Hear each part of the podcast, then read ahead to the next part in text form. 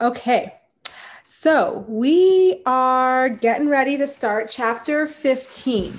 We're going to do a quick review and we're going to review from chapter 9 um, because we're slowly assimilating all the information and just to give us a little momentum to like head right into this class.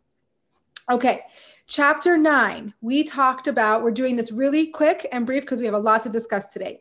Chapter 9, we talked about the small city Okay, right? Our body is a small city. We have two forces, uh, uh, uh, kings that want to have complete control, right? Not a little bit of control, complete control.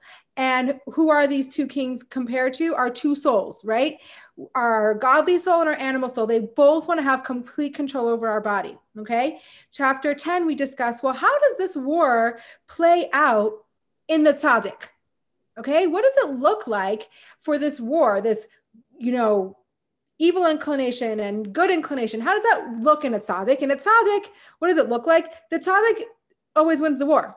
He, he, he, to the point where he banishes the animal soul to the end to the point where it depends if you are a complete tzaddik or incomplete tzaddik.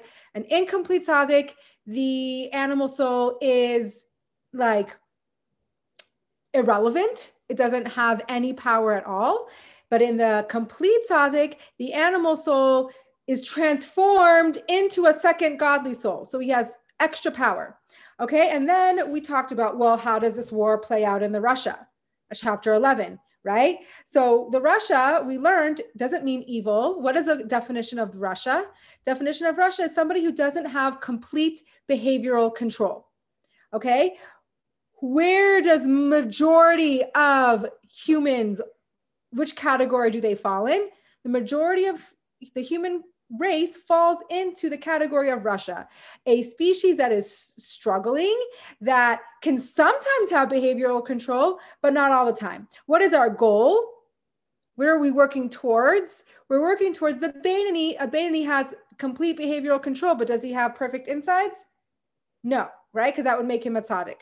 So the war plays out in the Rasha, good days and bad days, right? Sometimes the godly soul is on top and sometimes he's not, okay? Chapter 12, we were introduced to the Beinoni. The Beinoni is this intermediate person, but we learned that it's not really about being intermediate. It's just he has perfect outsides, but not perfect insides, which means his actions are perfect so he will never do something that is not godly or or spirit like godly oriented. He's always going to have those kinds of actions but inside it's a struggle. He has it's it's like it's he has to work really really hard to be able to have those perfect actions. It's a constant effort.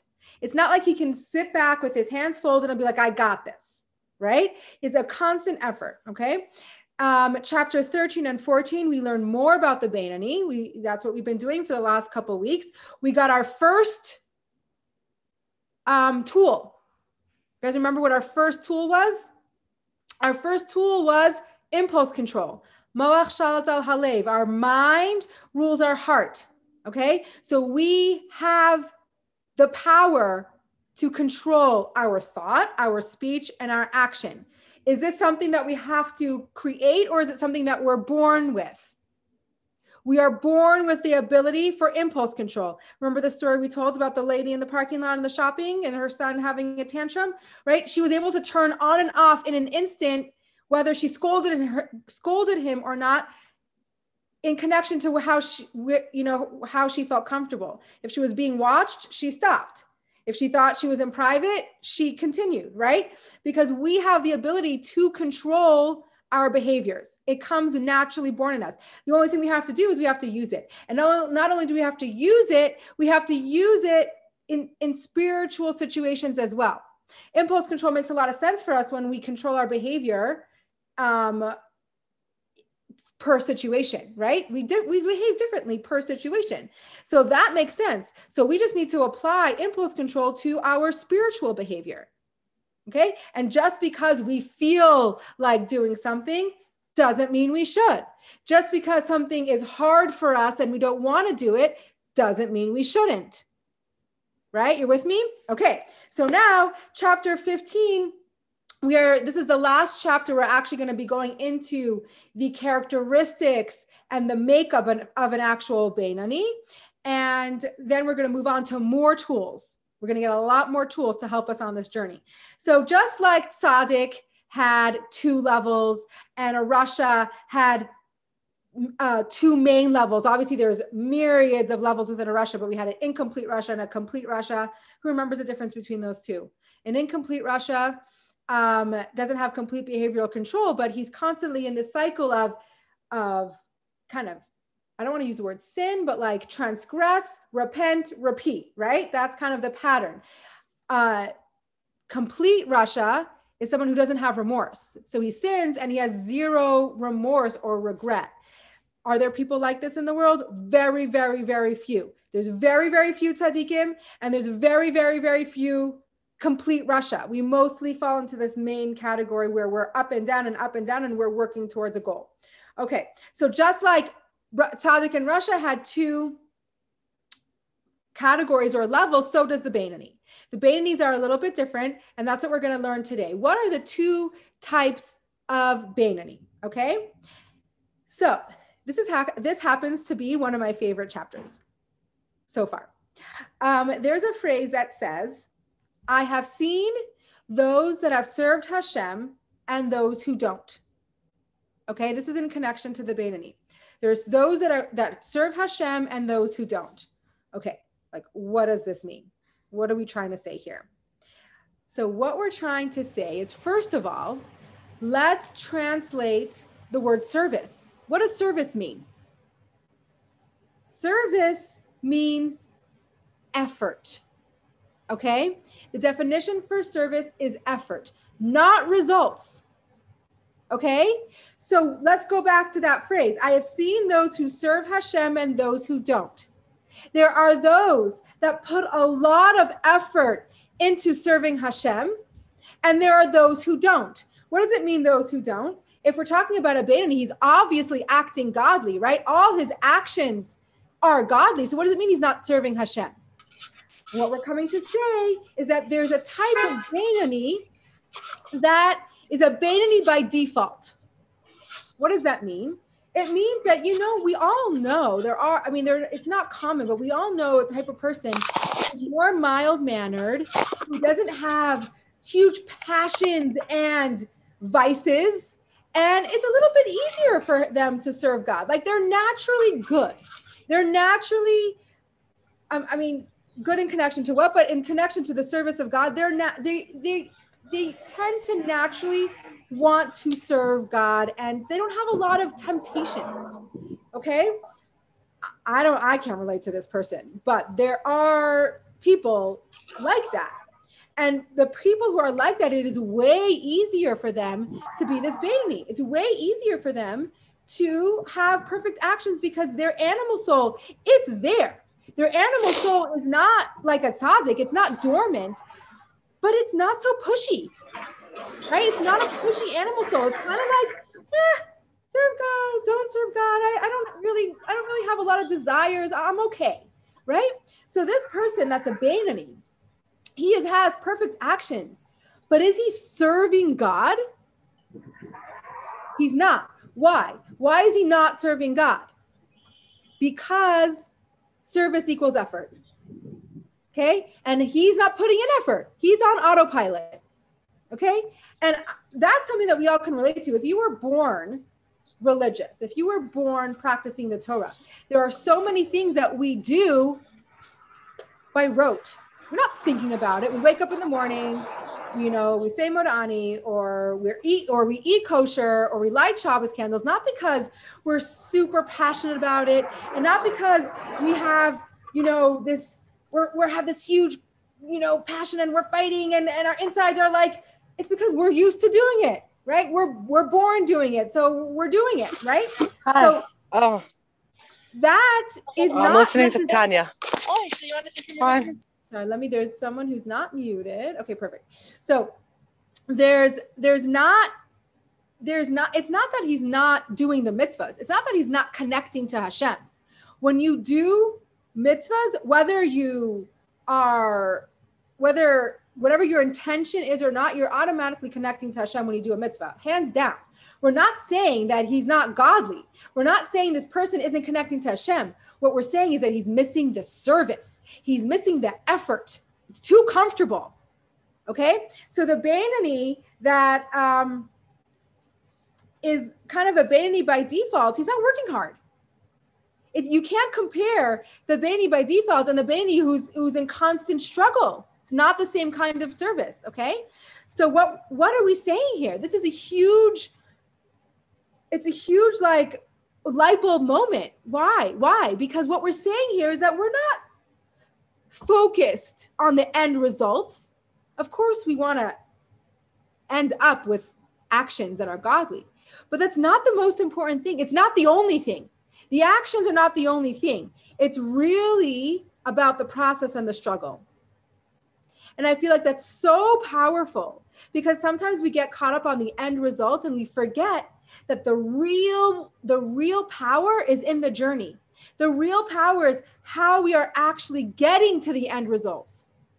Okay we can't forget about that. And so this chapter happens to be one of my favorites because it's so powerful. It's so like almost validating in the fact that yeah we have a goal but it's not only about the goal. It's about um, the journey and the effort and the struggle that we're putting into our service of God. Okay. So it's a, the difference between an Eved and an Oved. Okay. An Eved means, what does an Eved mean? An Eved means servant. It's a noun. It's who you are, right? What's an Oved? An Oved is a person who serves. It's a, it's a verb. Okay. So what, who would be an Eved? A tzaddik is an Eved, right? Why? Because his existence, who he is, is in service of God. He doesn't have a separate existence from his service. So who he is, is his service. A Beinoni or a, a Rasha Beinoni is an Oved. It's a person who is serving. He's he's actively serving God. He actively has to put in the effort to serve God. Okay? So an Oved is not who I am, but it's what I'm doing. It's it's making the effort, right? It's the service that makes him the Beinoni, okay? But with a Beinoni that um, is comfortable, he's not serving. Okay. And so you might ask, like, um, okay, before we ask that question, it's going to come up in a minute, but why? There's two reasons how does it how does it come to be that there's a Beinoni that's not serving? Right? Like how, what scenarios creates this type of Beinoni? So there's two kind of two reasons how this happens. How a Beinoni can be a Beinoni but not be actually actively serving Hashem. One is he's born that way. We said that a tzaddik in order to be a tzaddik, he really has to kind of be born with that special soul that has the capability of being a tzaddik. Well, for this Beinoni, it's not that he's actually born uh, an actual Beinoni, but he's born with this type of soul that makes it very easy for him to have this kind of godly relationship. Okay, so it's not anything that he actually has done. It's it's how he was. It's his makeup. It's how he was created. Okay. Um, kind of like I don't know, going back to like third grade, like one of the goody goodies in the classroom, right? Like it's their nature. It's their nature to be inclined to to to connect and to serve and to not fight against you know things that are easier like not to fight against holiness or fight against the right thing to do it's easy for them to do the right thing right some people it's very hard to do the right thing and some people it's easier to do the right thing right so he doesn't have, like we said before, he doesn't have a lot of passions or or um, he doesn't have to suppress himself as much because it's it, who he is is kind of naturally that way. Okay. The second way that you have this kind of Beinoni is that um, it's the what we talked about before. It kind of became habit right? He has these certain behaviors. It became a habit for him. He's on autopilot. He was raised that way, and it's second nature. Okay. He's not thinking about what he's doing. It's just like, this is how he, this is what you're supposed to do. This is what, this is how he grew up. And it's, it's second nature. And I think we all can relate to that because, like, for myself, I'm the furthest, furthest thing from a Beinoni, but there are certain things in my godly relationship that are on autopilot, right? So I can relate to this fact that, like, whoa, like I need to be more present and I need to be more conscious of my service of God because the certain things that I am doing not are not necessarily out of the great passion and great like desire to do God's will. It's more like, oh, I was I was raised that way. So of course, this is what we do, right? And so it didn't reach for me, it didn't reach the level. I'm not like the level of vanity where all my actions are godly and they're all autopilot, right? Thank God I still have a lot of things I need to actively work on, right? And that's what we're saying here is that you might think, oh, lucky you to the person who who doesn't have to work that hard. Right? But the Tanya takes that comfort away and it says, no, no, no, no, no. You think you're comfortable and you're this is easy for you? Get uncomfortable. You now, the Beinoni's job, this comfortable Beinoni's job is to now push himself to a state where he's uncomfortable. And that's where his service of God is going to start because service does not happen without effort. Okay? So, um so what you might ask, what's the real difference between a Beinoni and an incomplete tzaddik? A Beinoni without effort, right? Because an incomplete tzaddik, his animal soul is dormant. It's not bothering him. And a Beinoni that's doesn't have a lot of effort, it seems kind of like his animal soul is also dormant. It's not really bothering him, right? So the difference is, is that the tzaddik, the incomplete tzaddik has completely neutralized his animal soul and it's out of the picture. The Beinoni's animal soul is very much alive. It's there. It's just low key and easygoing and it doesn't bother you that much. Okay.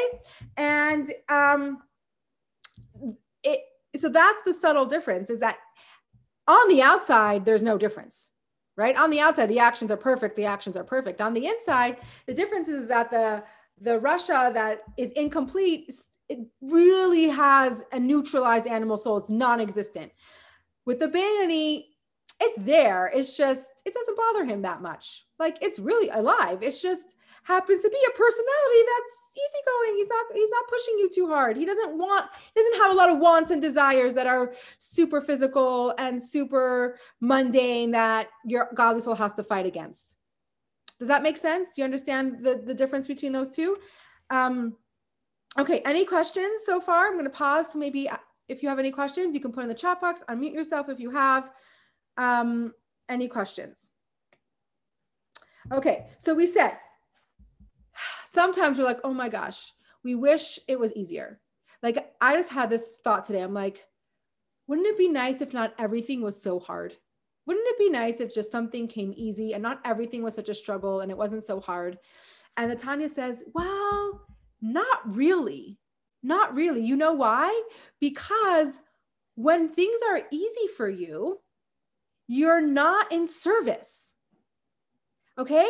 And now it's actually kind of sad for this Beinoni who thinks he's comfortable, he's serving God. I don't have to work so hard.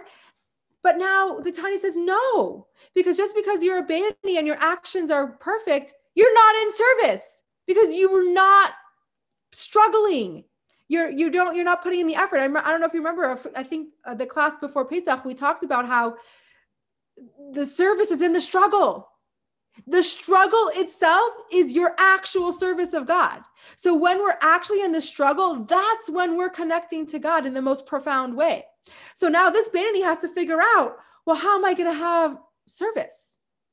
So it's like the Gemara says, you know, it's actually, I'm sure we've all heard of it, is that when we learn something a hundred times, it's not considered learning right? Because back then that was very, very commonplace nowadays it's like who has patience even learn something once but back then a hundred times it was normal like that wasn't even considered learning but a hundred and one times was considered above and beyond, and it was equal to all the other 100 times. Why? Because once you go past your comfort zone, that's where it's at. So the one time you go past your comfort zone is equal to all the other times put together. There's another example in the Gemara that talks about um, uh, donkey rides. Like back then, they would use donkeys as like Ubers, right? Like you would pay for a donkey to take you from point A to point B. And it says that the rate of a donkey would be 10 parsas. I don't know exactly how these measurements work out in like English, but you'll get the picture. It's 10 parsas for one zuz. Parsa is a distance measurement and one zuz is a monetary measurement. So to go 10 parsas, you would p- spend one zuz. What happens if you would go 11 parsas? It was two zuz. Double to go one extra parsa, one extra mile, let's say, right? Why? Because the donkey's conditioned to go 10. 10 for one zuz. The moment you have to push the donkey further than its comfort zone, it's worth double the amount. Okay. So, what we are saying here is that the second you go beyond your comfort zone, the second you push yourself out of the norm, the second you learn something 101 times instead of 100 times, that's worth double. Because that's where the effort is. For the donkey to go 10 miles, it's not an effort. He's used to that. So what you know, what's the you don't get any much credit for that. You're doing your job. Like it, you're used to that. You go 11 miles, now the donkey's going to be exhausted. He has to put in so much effort. It's not what he's used to. Same thing for us. We learn something 100 like put yourself back in the times of the Gemara. You learn something for 100 times. That's normal. In order to um, consider you were learning, it would be 100 times. You do it 101 times. Now that's effort. That takes a push.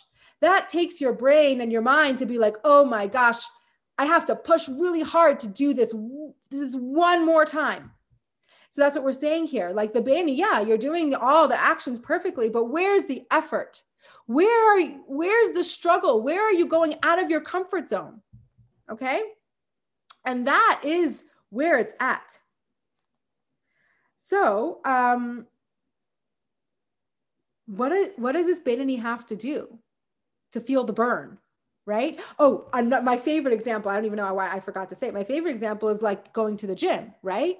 Like, if you can do 10 reps with your weights without the burn, you have to raise the weight.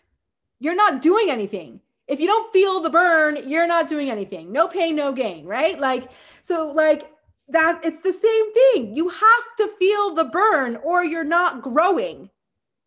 Okay? Do you want to grow in your in your fitness capabilities? If you want to grow, if you want to get stronger, if you want to have more stamina, you got to feel the burn right? So same same thing with your spiritual journey. If you're not feeling the burn if you're not feeling the push and the uncomfortableness that's a word um, then you're not growing in your journey. You're not you're not in effort. You're not in service okay so um it's a little funny though because what we're saying here is that like we all know this phrase like if it ain't broke don't fix it.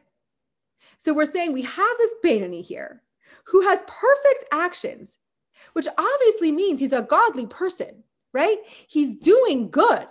He, he's he's connected to god. He's he's he's godly. His actions are godly. And we're saying uh no not good enough because you're not struggling.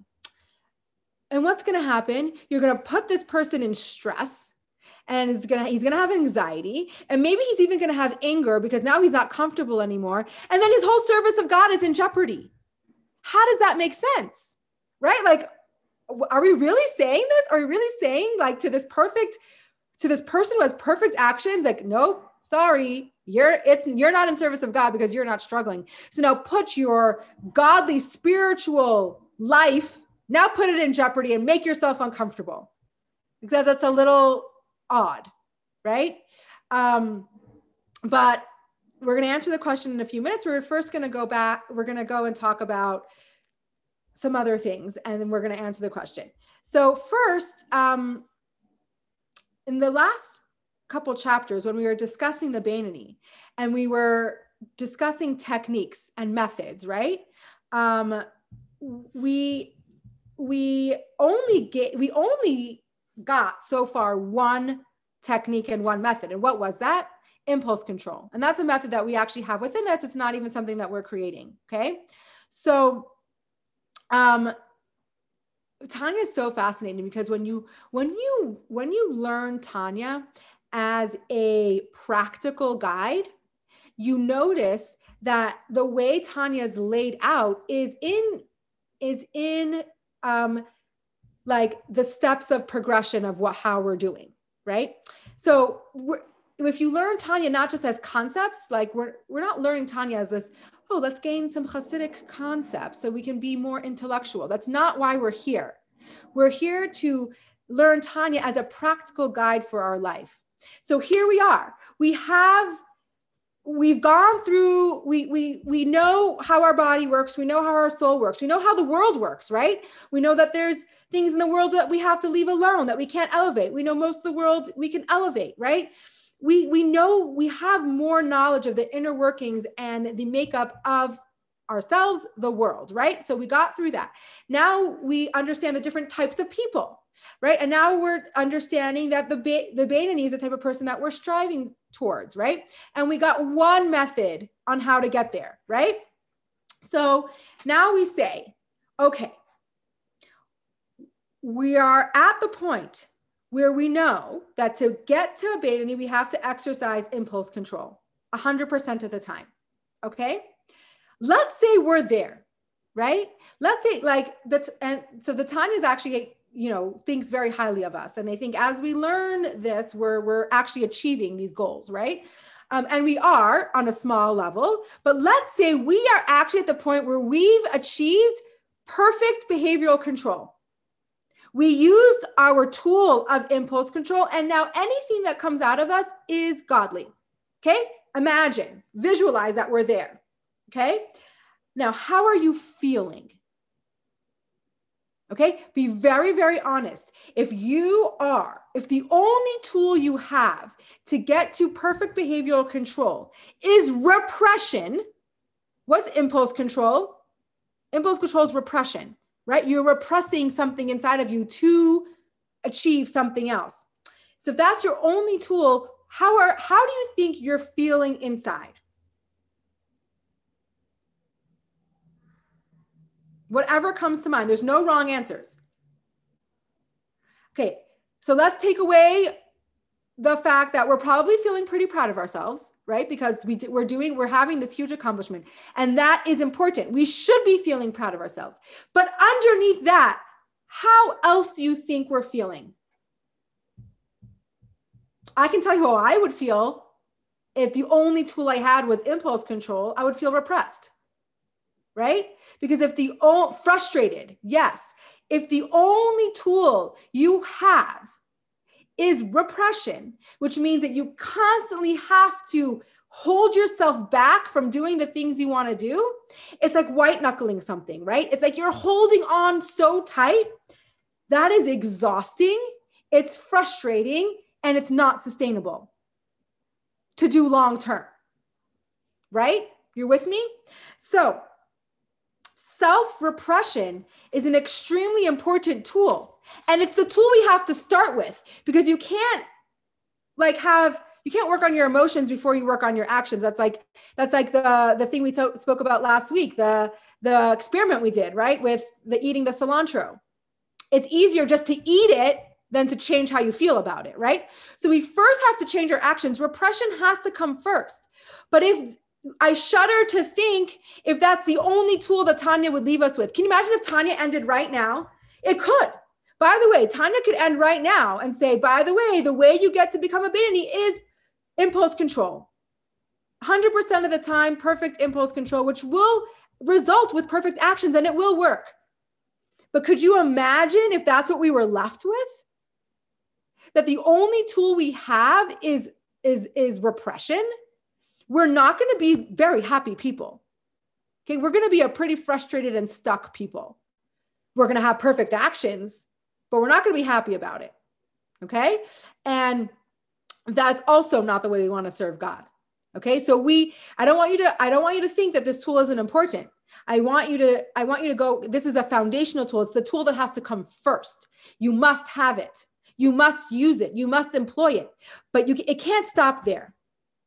Okay. It can't stop with just perfect behavioral control and perfect actions because then we're it's it's not sustainable. The second we let go, right? We're white knuckling, right? So the second we let go, we're we fall to the to the depths. That's not a way to live. Right? So what happens? We're going to do a little foreshadowing. The next couple chapters are going to be giving us some more tools. What are the more tools that we're going to be what's what are we going to going to be addressing with these tools? We don't have to address our actions anymore. Those are covered. We're going to be addressing our emotions.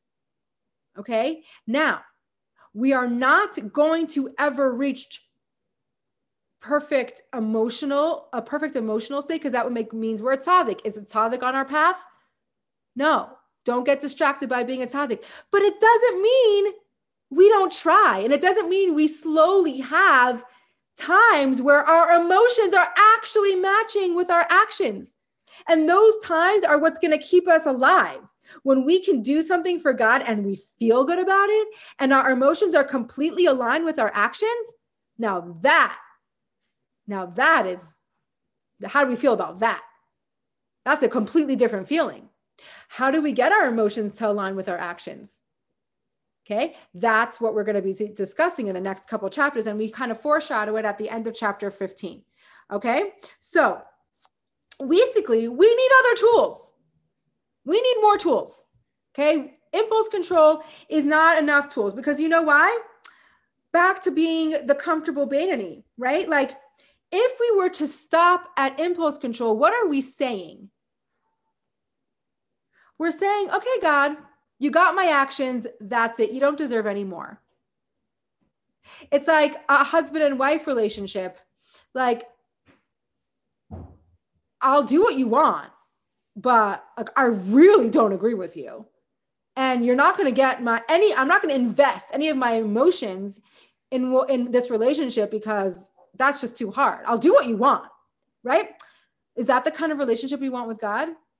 We want to have a, we want our relationship with God to be building a loving, reciprocal relationship. So that takes us getting out of our comfort zone and actually not only giving him our actions, but giving him a little piece of our emotions itself. Now, we're doesn't have to be perfect, but we want to try, right? We want to try and say, you know what, God, you're everything. I'm here in this world to connect to you. So I'm not going to stop at only my actions and hate what I'm doing, but do the right thing anyway. That's not enough, right? That's not a, that's not the kind of relationship we want with God, right? So, um, back to the comfortable Beinoni. It's considered service as opposed to automatic mitzvahs if one of these two things are happening. Okay. So you can do any of these two things, and that is taking yourself out of your comfort zone, and that is considered service. The first thing is you're going to have to meditate. Okay? You're going to have to meditate on something that can produce emotions that will motivate you to create certain actions. I'm going to say that again because that's a lot of pieces to that sentence, okay? You're gonna you you have to meditate to produce emotions that will motivate you to action. Okay? If you're not doing that, it's habit. If your emotions are not being employed to produce certain actions, your your your actions could be perfect, but they're out of habit. Okay? B, it's very, very, very hard to produce new emotions. We proved that last week. To create a new emotion is extremely difficult. So we have another option.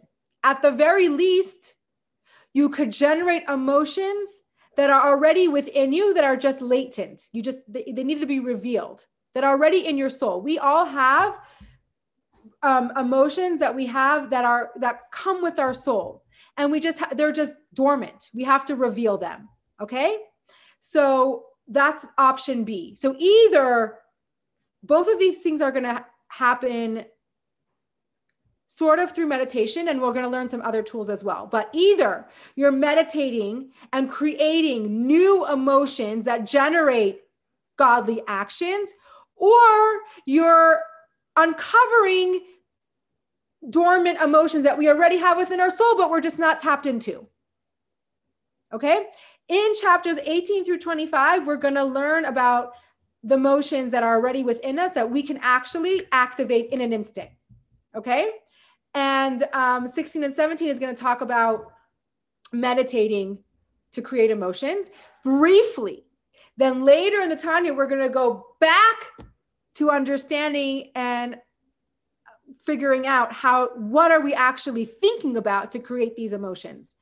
But remember, Tanya is on a step by step process. It's giving us what we can handle in the moment. So, right now, we have the tool of impulse control. At the end of chapter 15, it's going to tell us okay, impulse control is not enough. It's not enough because we don't want to white knuckle through our life, right? So now the next 10 chapters is going to teach us how to either create new emotions or to uncover emotions that we that already exist, okay? We don't know how to do it yet. So you should not be walking away from this class understanding how to do this. Okay? So don't think, "Oh my gosh, like I just learned that we have to do I don't know how to do this." We didn't learn it yet. We're not there yet.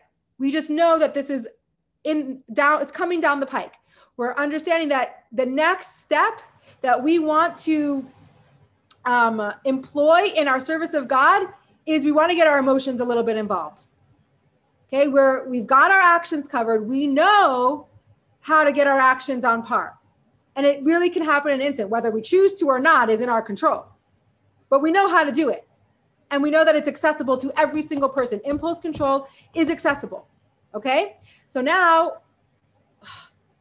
we need we want our emotions to be on board at least some of the time. Some of the time we want to feel good about what we're doing. Right? Okay.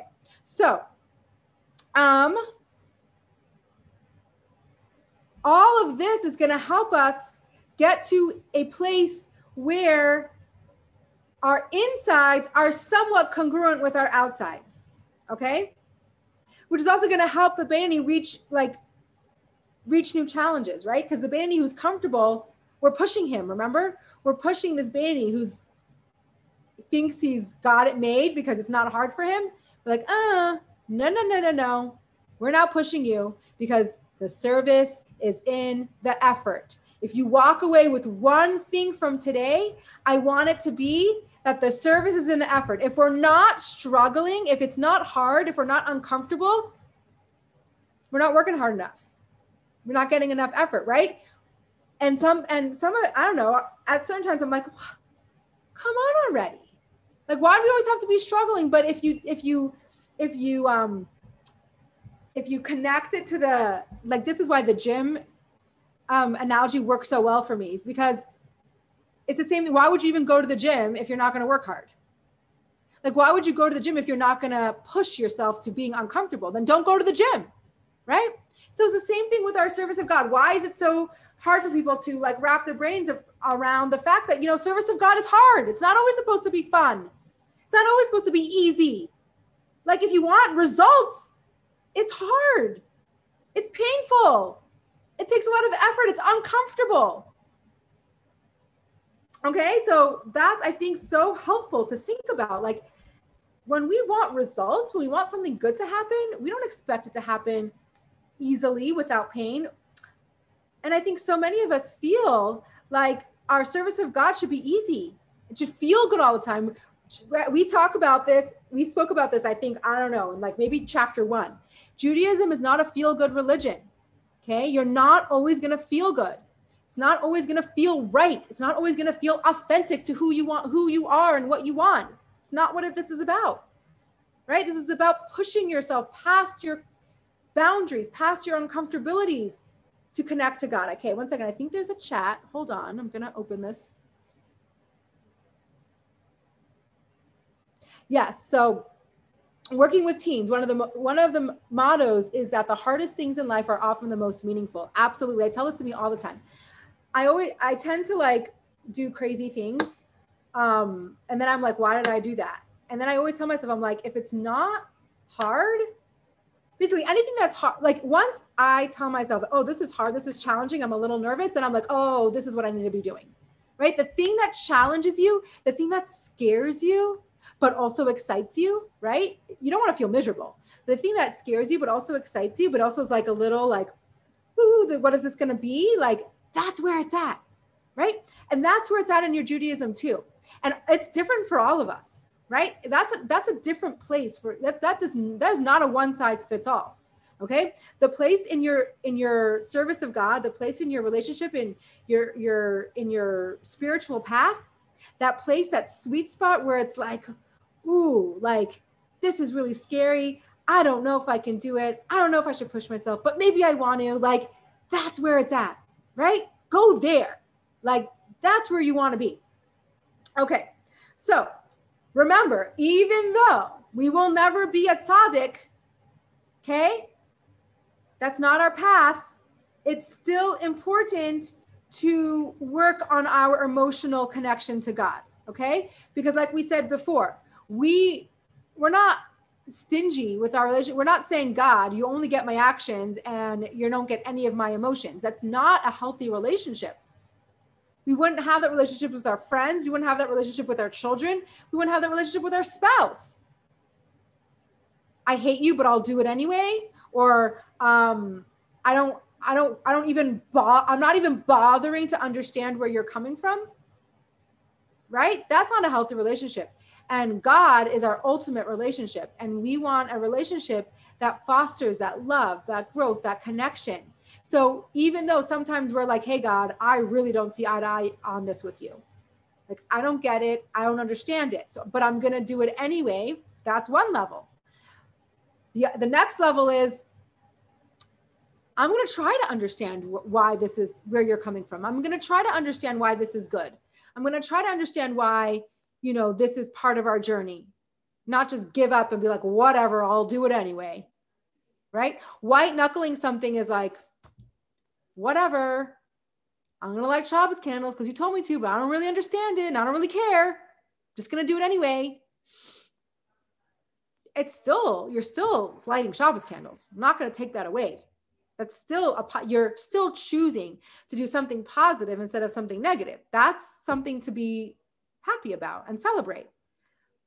But it's not the ultimate. It's not the way we want to have our relationship. It's not the way that is sustainable because you know what happens? I always, you know, I, I always say like, it's so important in your relationship with Hashem to like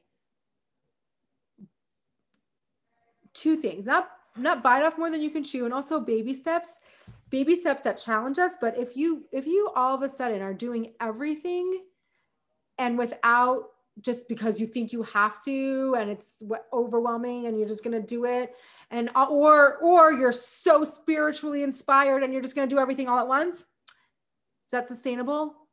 It's not sustainable. It's not sustainable. Also serving god because of an emotional high is not sustainable that's another thing that we're going to learn later in the Tanya. If our relationship with God comes from our intellect and we generate these emotions, that's sustainable because when you generate it and it comes from inside of you, that's something that's sustainable. Doing something because you're on a spiritual high will work for an hour. It's not going to sustain you. That's why our intellect needs to be behind our emotions because those are emotions that are sustainable. Okay. So, um, we talked a lot. We have to finish up in a few minutes. I don't want to go over time, but we talked a lot about emotion what's the definition of an emotion? Well, how are we define as we're talking about emotions? Like, what are we even talking about? What's the definition of emotion? Let's get that really clear so we know what we're even dealing with. Okay. So, contrast to a behavior. A behavior is non essential to you, right? You can, it's something outside of you. So you can do it, you can stop doing it. You do it sometimes, you don't do it all the times. It's, it's an, ex, it's an outward expression and it's not essential to who you are. An emotion is closer to who you are. Okay. It's, it's really pretty close to you being you. So if you want to know who I am, don't look at what I do, right? Ask how I feel, right? That's more, it's closer to the identity because, like we always said, we can do something that's completely not congruent with who we are, right? And that's in the negative and the positive. You know how, like, I've done this before, like, I acted so out of character, like, I, I'm embarrassed, right? I'm like, how did I do that? Doesn't my action doesn't make me who I am. It's an expression of an emotion that I had in the moment, right? So, so behaviors are non-essential to you. They're not who you are. Emotions are way more closer to your identity. Okay. So um, the emotions are the force behind the behavior a lot of the time. Okay. Now, remember what we spoke about in chapter three. If you want to really get to who you are, what's behind that? What's behind the emotion? We just said the intellect, right? So if you really want to know um, who somebody is, you um, you ask them what their world view, what's their world view, right? How do they view the world? That is their that's who they are, right? And then your your intellect, your world view, then affects your emotions, which then affects your behavior. Okay. So the deepest part of you is actually your intellect. Your intellect generate your emotions, which then generate the behaviors. Okay. So um, when this is also one of my favorite like little things to keep in mind. When your behaviors and emotions are aligned, are aligned, okay? When your behaviors and your emotions are aligned, then what I do is in line with who I am. Okay. Psychology 101, right? When your behaviors and emotions are aligned, then who then what you do and who you are are aligned. What is that? What does that equal? Integrity. Integrity is a little bit different than honesty. Integrity is your everything, you're integrated. Everything is aligned. That's integrity, right? So it's very, very hard to constantly be aligned and act with integrity. It's very, very hard for our behaviors and our emotions to constantly align, especially in a godly way, right? It's never going to be perfect because we're not going to be at tzaddikim. But what we're saying, the more effort we put into aligning our emotions with our behaviors, the easier it is to be because we're living with integrity. Okay. So, we are now ready for some more tools. We're, we're ready. We need more tools because we now know how to have behavioral control, but now we want to we want to be as emotionally and behaviorally as aligned as possible. So how do we do that? That's what we're going to start with the next chapter is how do we get our emotions to be more aligned with our perfect behaviors? And remember, where this is all makes sense in the in the secular physical world it also all makes sense in the spiritual. So all these techniques that we can use for our regular day-to-day behaviors, we are applying to our spiritual behaviors. Okay, it's the same.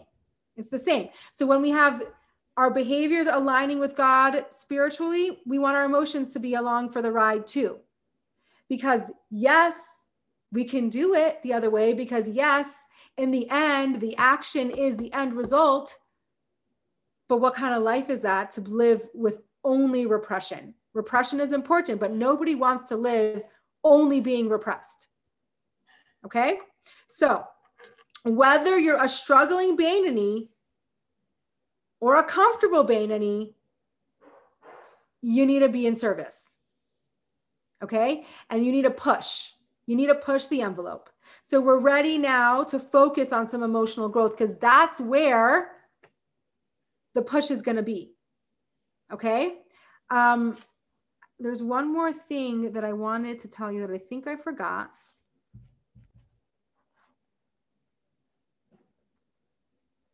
Okay, I don't know. I think I covered it all, but I, I might have forgotten something and I'll, I'll share it next week. Um, okay. Any questions before we do our meditation?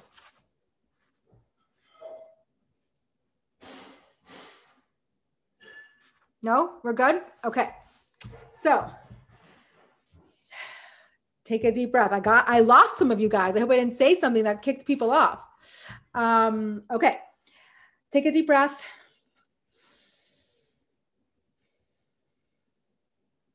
In through your mouth, out, in through your nose, out through your mouth.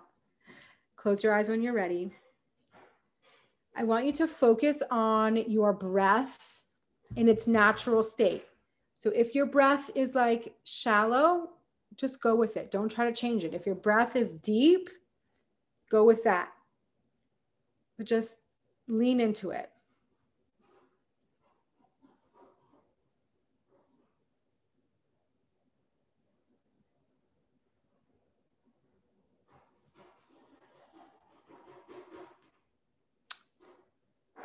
I want you to visualize, we've done this before, like a light coming into your body and melting any tension that you might have stuck there. And we all hold our tension in different places. So observe where you're holding your tension and like visualize it just melting away.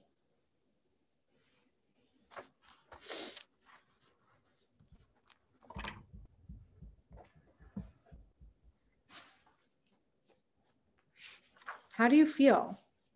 Observe you feel. Do you feel lighter? Do you feel calmer? Looser? Did nothing change at all?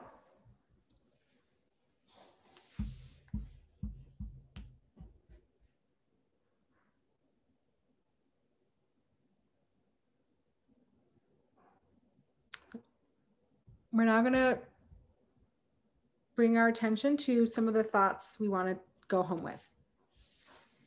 Behaving perfectly doesn't necessarily mean that you are serving God. Service equals effort. If you're not wrestling with your darker side, you are not serving, period.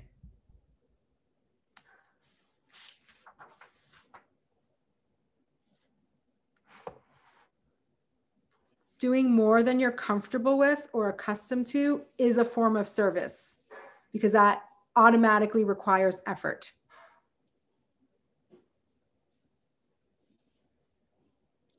Ideal service doesn't mean being a tzaddik. It means struggling to be the best person you can be.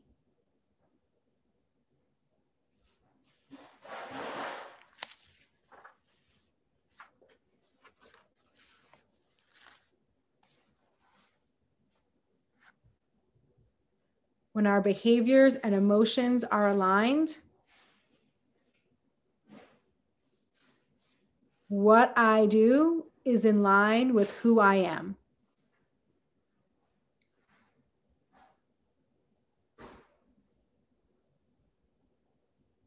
And again, service equals effort.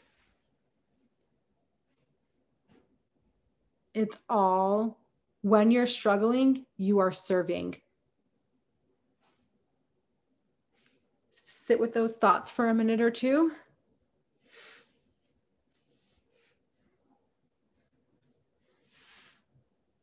How do you, how do you feel about those thoughts? Do you have a physical sensation when you think about those things? An emotional sensation?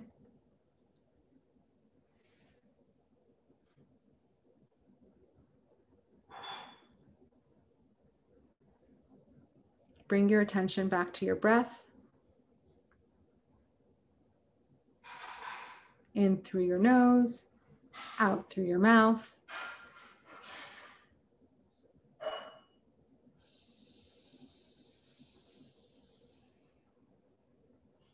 Become a little bit more aware of your surroundings, sights, I mean, not sights, but smells, feelings,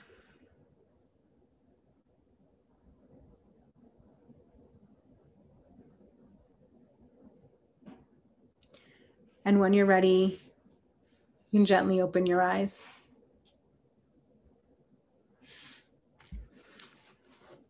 Okay, how are we feeling? Any questions after meditation? We're good? Okay. All right, lots to think about. Um, we will be here next week and we're moving on. We now we now have a very good picture of what a Beinoni's makeup is, different types of Beinonis, um, what the Beinoni's goal is, and now we're moving on to um, getting some more tools on how to get our emotions matching with our actions. Okay. Um, thank you guys so much. Thank you for being here, and we'll see you next week. Have an awesome day. Thank you. Bye. Thanks, Chloe. You're so welcome. That was awesome. Oh, good. I'm Great so happy. class.